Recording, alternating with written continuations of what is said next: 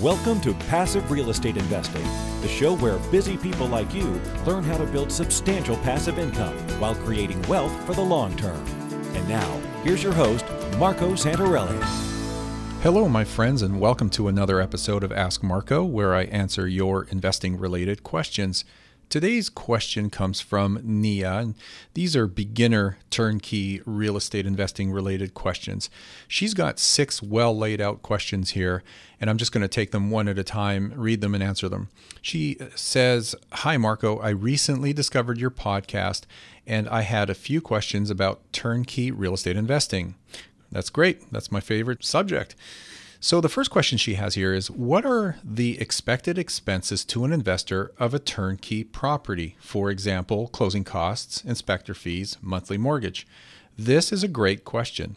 So, your expenses are, yes, the closing costs. These are things such as title insurance, recording fees, escrow fees, um, document fees, prep fees.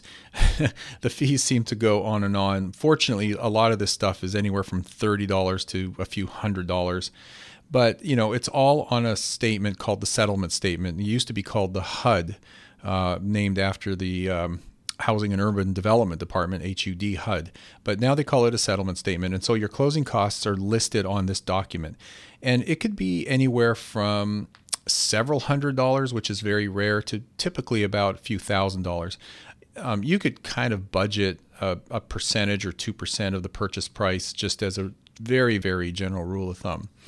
Inspection fees are going to be there. You're looking at about three to four hundred dollars for an inspection, and that is, in my opinion, mandatory. I essentially mandate that all our clients order an, an inspection. Do not overlook the importance of doing an inspection, regardless, even if it's new construction.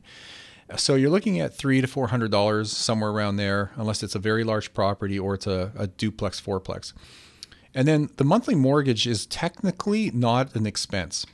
The monthly mortgage on your property is uh, what is referred to as debt service. So the principal and interest you're paying is really for the borrowed monies uh, or funds that you've used to acquire the property. So really, that is referred to technically as debt service. It's not an expense.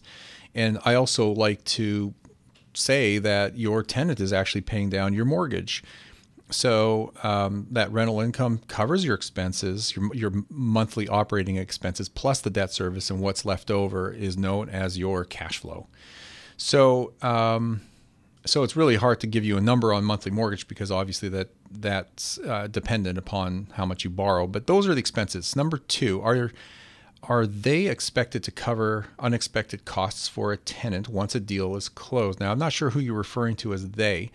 Uh, but you go on to say here unexpected costs could be anything. A landlord typically would be responsible for fixing, like a laminate counter that needs some fixing up after a few years.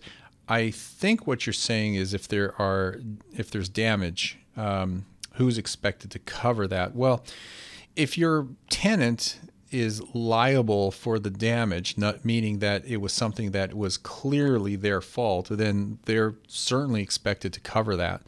And if it's something that is relatively minor, but is a thing that should have been covered by them, like damage to, let's say, um, the drywall, in, in you know, uh, holes in the drywall, or damage to flooring, or something like that, that would come out of their security deposit. Now, ideally, they would pay for that, you know, well in advance, long before they ever move out, uh, and that's something that the property manager would notice and take uh, take note of and, and bill them for if they're, if they're doing an annual inspection or maybe you know an, an inspection or a walkthrough every six months. Many property management companies will do that, and they'll also do that if you request that.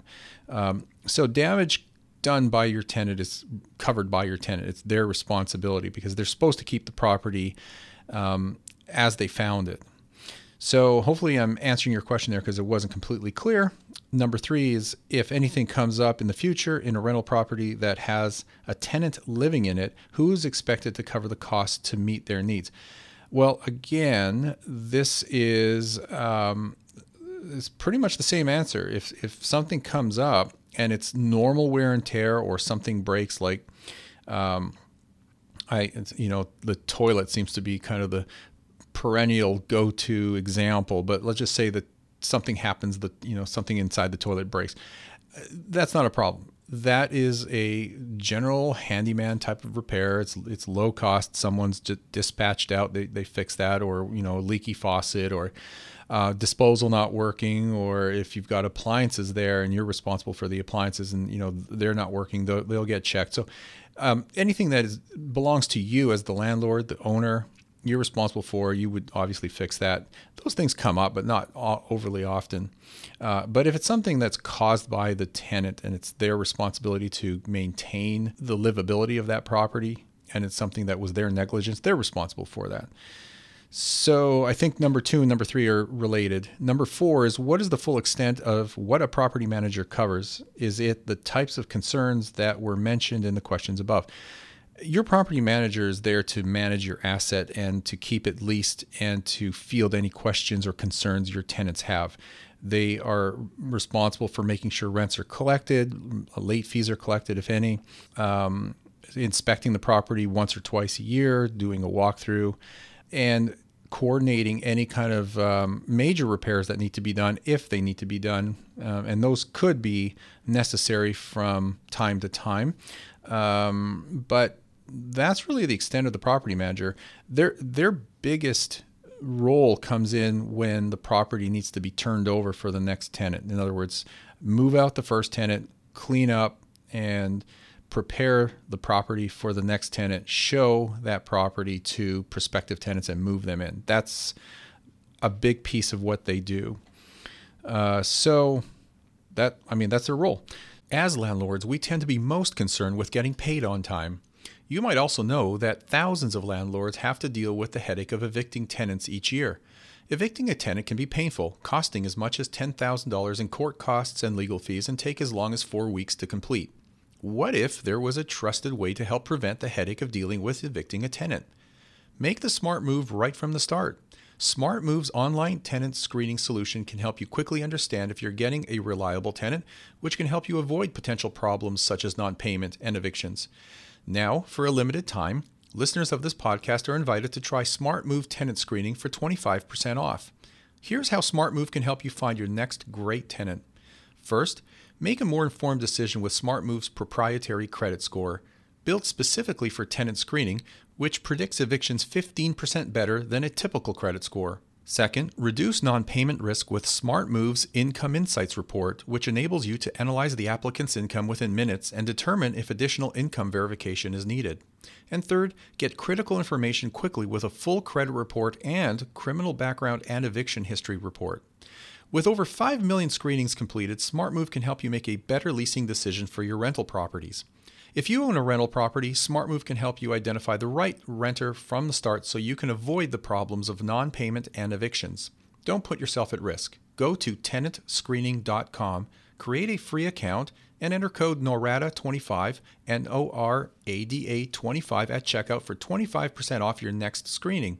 With TransUnion SmartMove, you'll get great reports, great convenience, and great tenants. Number five, if an investor decides that they want to sell their property, how would they terminate their loan uh, that would initially that was initially taken out to purchase the home. I'm just trying to read the question here. Are they required to continue paying off the 30-year mortgage? Well, if you sell the property, the first thing that gets paid is the loan. So if you sell the property, the proceeds from the sale pay off any liens first and foremost. So you're really at the bottom of the totem pole. Uh, so yes, you don't have a choice. The, the the mortgage or the loan is paid off first, and the lien is released, and what's left over are your net proceeds, and that goes to you. So um, that's a pretty simple question. Number six, finally, my last question with the idea of a looming economic downturn. Would you recommend holding off on purchasing a turnkey property? I know that you've mentioned the market is a big factor that comes into play when determining whether or not to buy a turnkey property. Well, first of all, you can ask this question in regards to any type of investment, any type of property of any scale or size, not just turnkey properties, but it applies to duplexes, fourplexes, apartment complexes, commercial, retail, um, you know, industrial, wholesale, whatever, um, and even other types of asset classes. My personal feeling is that, first of all, when you talk about an economic downturn, let's just call that a recession. We're pretty much overdue for a recession. We're past that window of when we expected it. And there are many reasons for that. You know, the, the proverbial kicking the can down the road, just keeping interest rates really low, keeping credit easily available will keep things humming along like they are. So it's not a matter of if we have a downturn or a recession, it's a matter of when. And that is a matter of debate. There are people who are saying that could be as early as 2020, and there's others that are saying we're expecting, or we could or should expect that by 2022. Regardless of when it is, keep something in mind. People will always need housing. In fact, we have a shortage of housing in this co- in this country, especially affordable housing. And so, as long as we have people that need to need a place to live, and they or their household, the family, has income um, to pay for their expenses, which are typically food, shelter, and clothing, uh, there there will always be a need for good quality rental housing, what I call safe, clean, and functional housing. So there's always going to be demand. The question is, is where does it make sense to purchase or invest in that housing and provide that housing as as a service? And that's essentially what you're doing. You're providing shelter. So there's never a bad time. There's always a good time. It's not a question of when should you be investing. The answer in my opinion is all the time. Uh, the question is is where should you be investing? What markets and submarkets and neighborhoods should you be looking at and then do your due diligence, analyze the numbers, make sure you have the right team working with you and for you, and uh, as long as you got a property that's in a highly desirable neighborhood that is always going to have families and tenants, people living there, you will be fine. You will weather through every economic downturn or recession, just like we have in the last 10 years, 20 years, 30 years, 50 years, 100 years, 200 years, and so on. So keep that in mind. It's a question of where, probably more so than when, because people always need a place to live 365 days a year. All right, Nia, hope that helps you out. Um, that's it for this episode. Appreciate the question. And again, for everybody listening, if you have a question about real estate investing or finance, shoot it over to me. Simply go to Passive Real Estate Investing, click the Ask Marco button, and uh, I will do my best to cover that. In fact, I'm going to do some batch recording here. And if you haven't already, remember to subscribe, help us share the show, remember to rate it, and leave a review on iTunes or wherever you may listen to this. Thanks for listening, and I will see you on our next episode.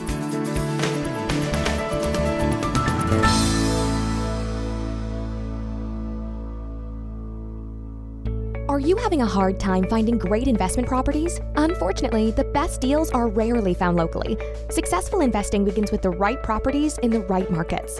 Norada Real Estate provides everything you need to invest in the best deals across the U.S. Our simple, proven system will help you create real wealth and passive monthly cash flow. Get your free copy of the ultimate guide to passive real estate investing at noradarealestate.com slash guide. That's N-O-R-A-D-A realestate.com slash guide. Nothing on this show should be considered specific personal or professional advice. Please consult an appropriate legal, tax, real estate, or business professional for individualized advice. For distribution or publication rights and media interviews, please contact the host.